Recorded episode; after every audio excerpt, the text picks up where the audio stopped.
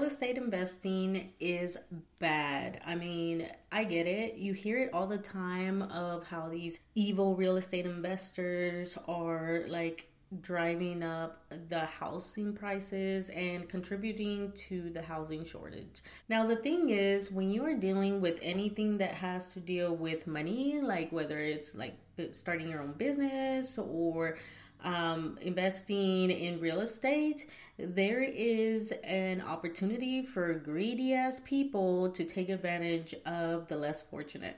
So you may feel like real estate investing doesn't align with your values. And I get it. I've had people, you know, ask me about it and, you know, are kind of interested, but they're like, well, you know, I, I don't think it aligns with um, my values and my morals. So I don't think real estate investing is for me. However, there are so many different strategies in real estate investing, and there's different ways that you can invest, you know, a little bit more responsibly, a little bit more ethically, and just investing with compassion. And this was me, this was the dilemma that I had to deal with at the beginning of my real estate investing journey. Now, I get the whole values thing, and that's one uh, dilemma that I had to deal with at the very beginning of my real estate journey. I basically stumbled upon real estate investing. Um, it wasn't something that I was going out to do, but in 2014, I purchased my first home, a single family home and I house hacked that home and I started, you know, learning about the BRRRR method, the B R R R R R method, maybe one too many R's. But basically, is you buy a home, you rehab it, and then you rent it out, and then you re- refinance it. And so that's basically what I did at the beginning. I purchased a home for myself.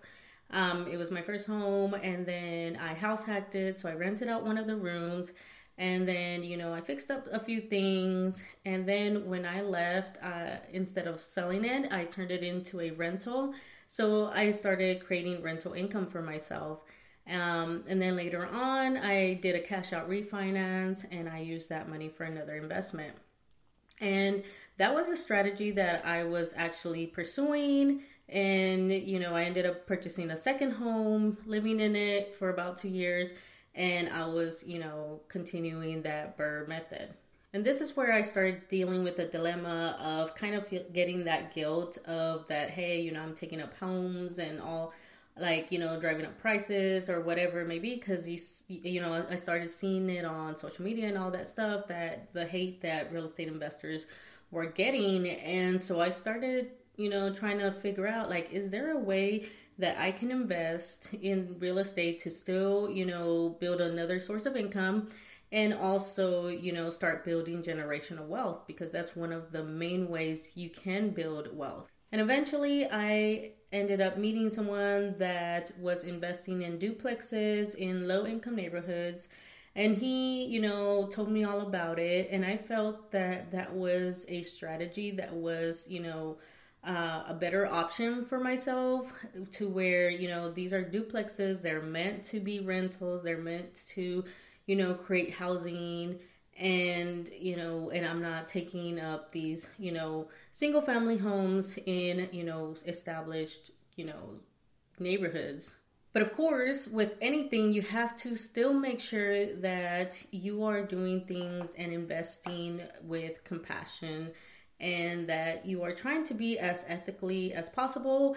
As crazy as it might seem that you can't be, you know, ethical, like those words just don't go together, but you could still take steps to make sure that you are doing, you know, your due diligence, you're doing your best to, you know, be moral about it as, you know, as much as possible to where you can create a situation where you um produce housing but also create an income for yourself so it ends up being a win-win situation. So one of the reasons that you know people are so hesitant of investing in real estate is because they you know see on the news and they see on social media of how real estate investors are you know hoarding all these houses and contributing on one you know uh, you know contributing to the housing crisis and to driving up prices or driving up rental prices. So making homes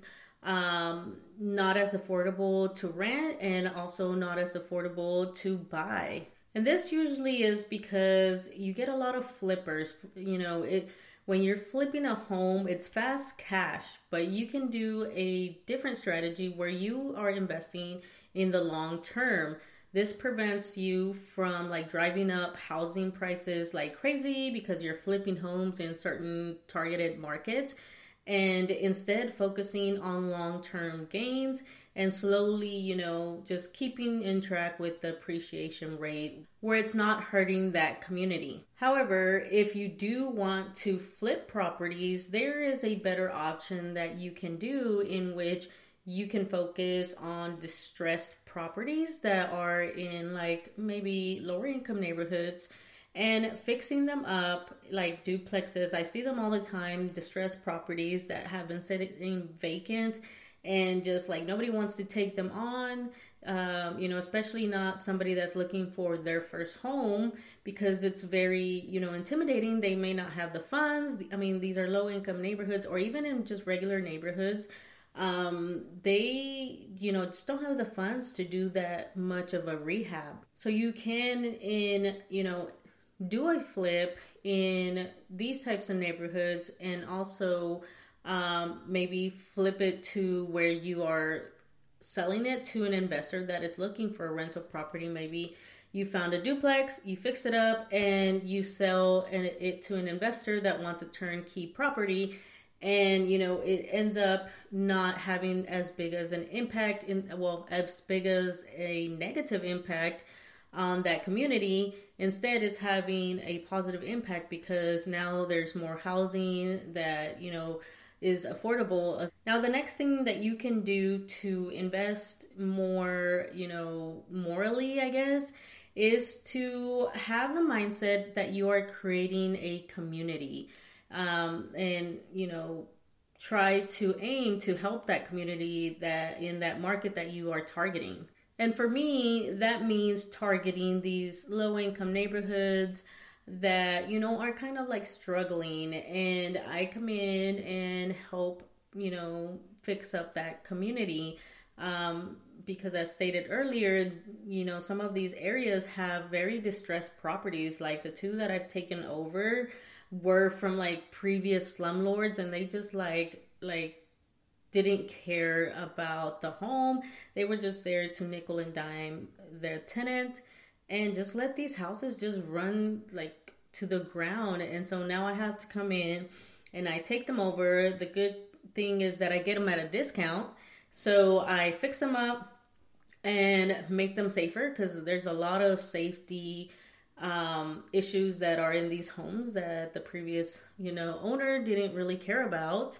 So I fix them up and then I make them available for rent and you know, I'm providing housing. And this also helps the community in another way by cleaning up these properties. It decreases like crime and you know, well, it deters crime because these properties are being well maintained. Also, you want to avoid driving up these rent prices. So because I'm getting these houses at a discount, this means that I try to balance out my cash flow versus, you know, uh, driving up the rents when, you know, this community cannot afford that much of an increase.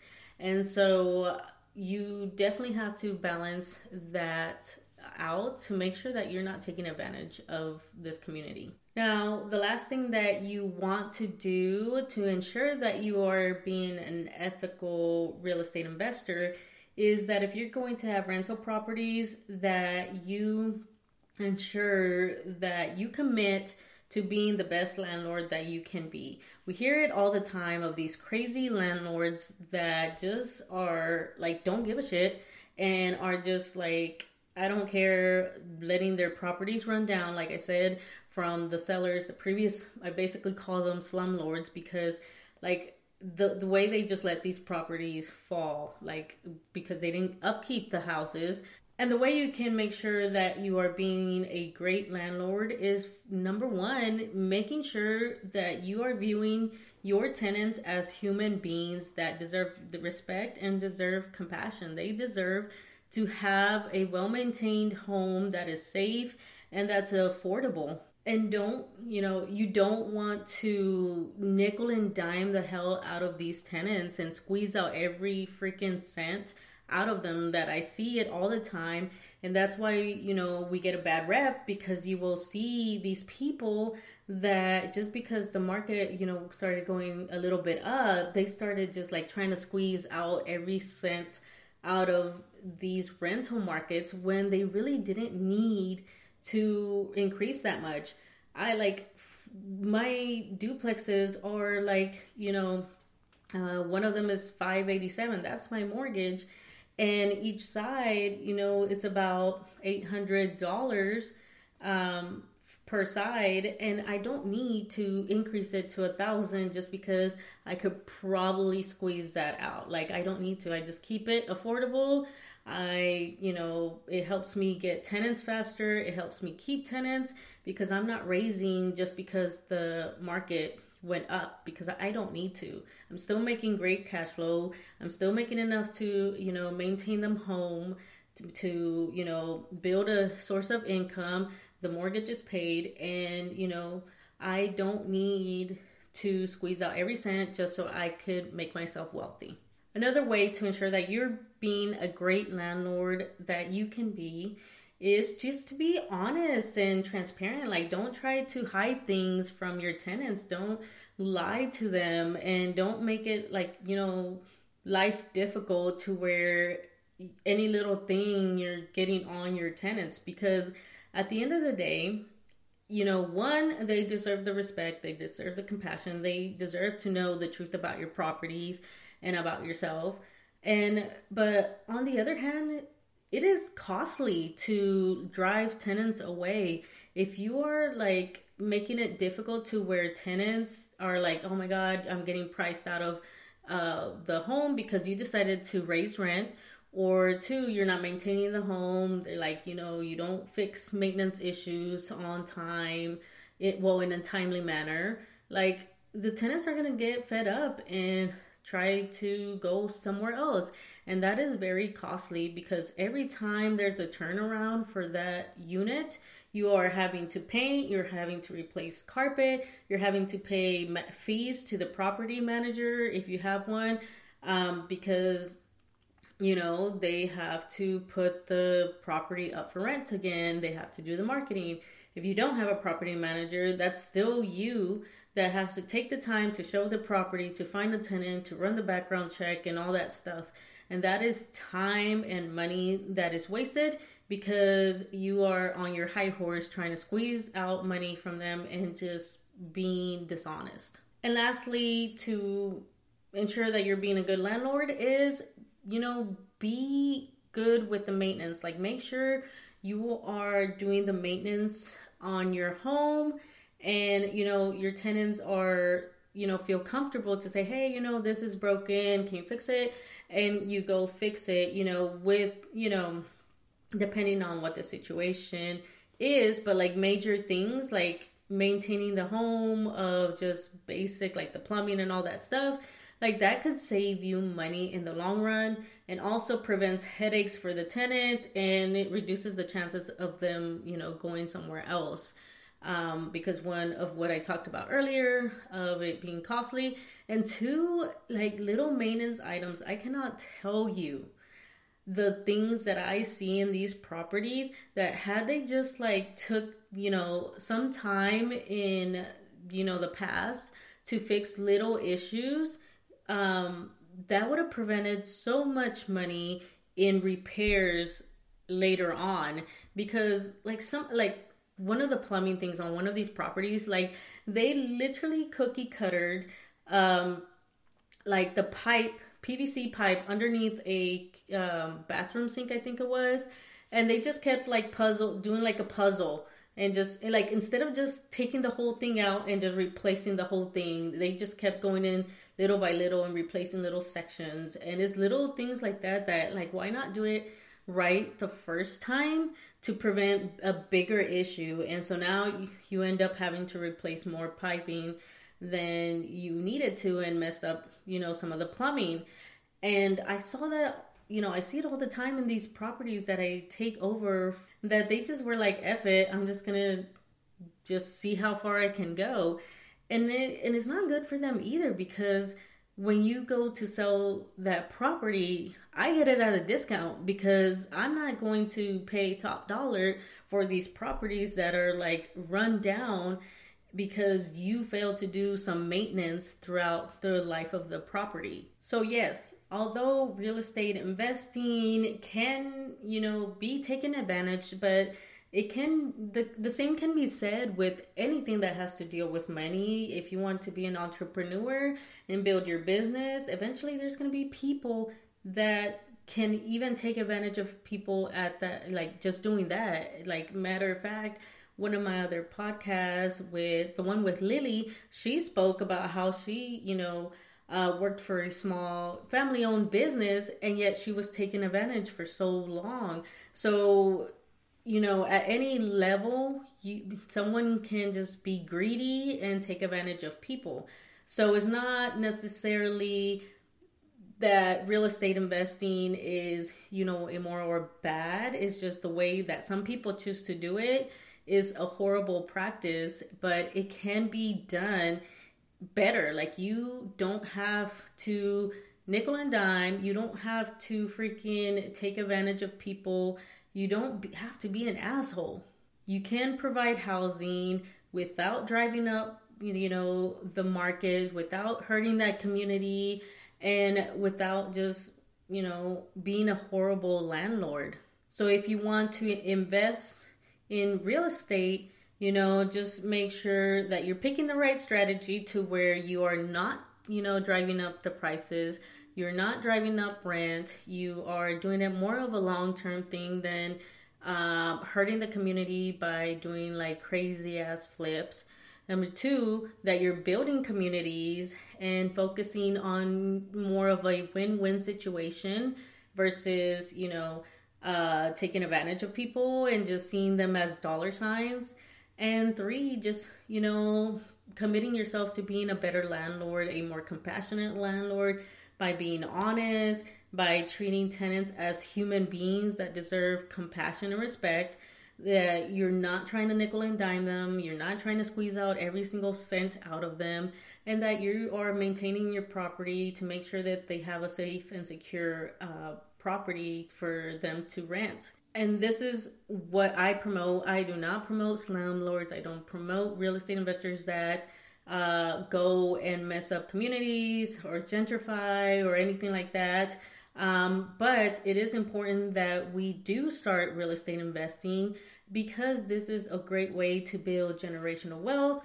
It could be a win win situation. And, you know, like I get it, this whole money is evil type deal, but the problem is that at the end of the day, we do live in a capitalist society.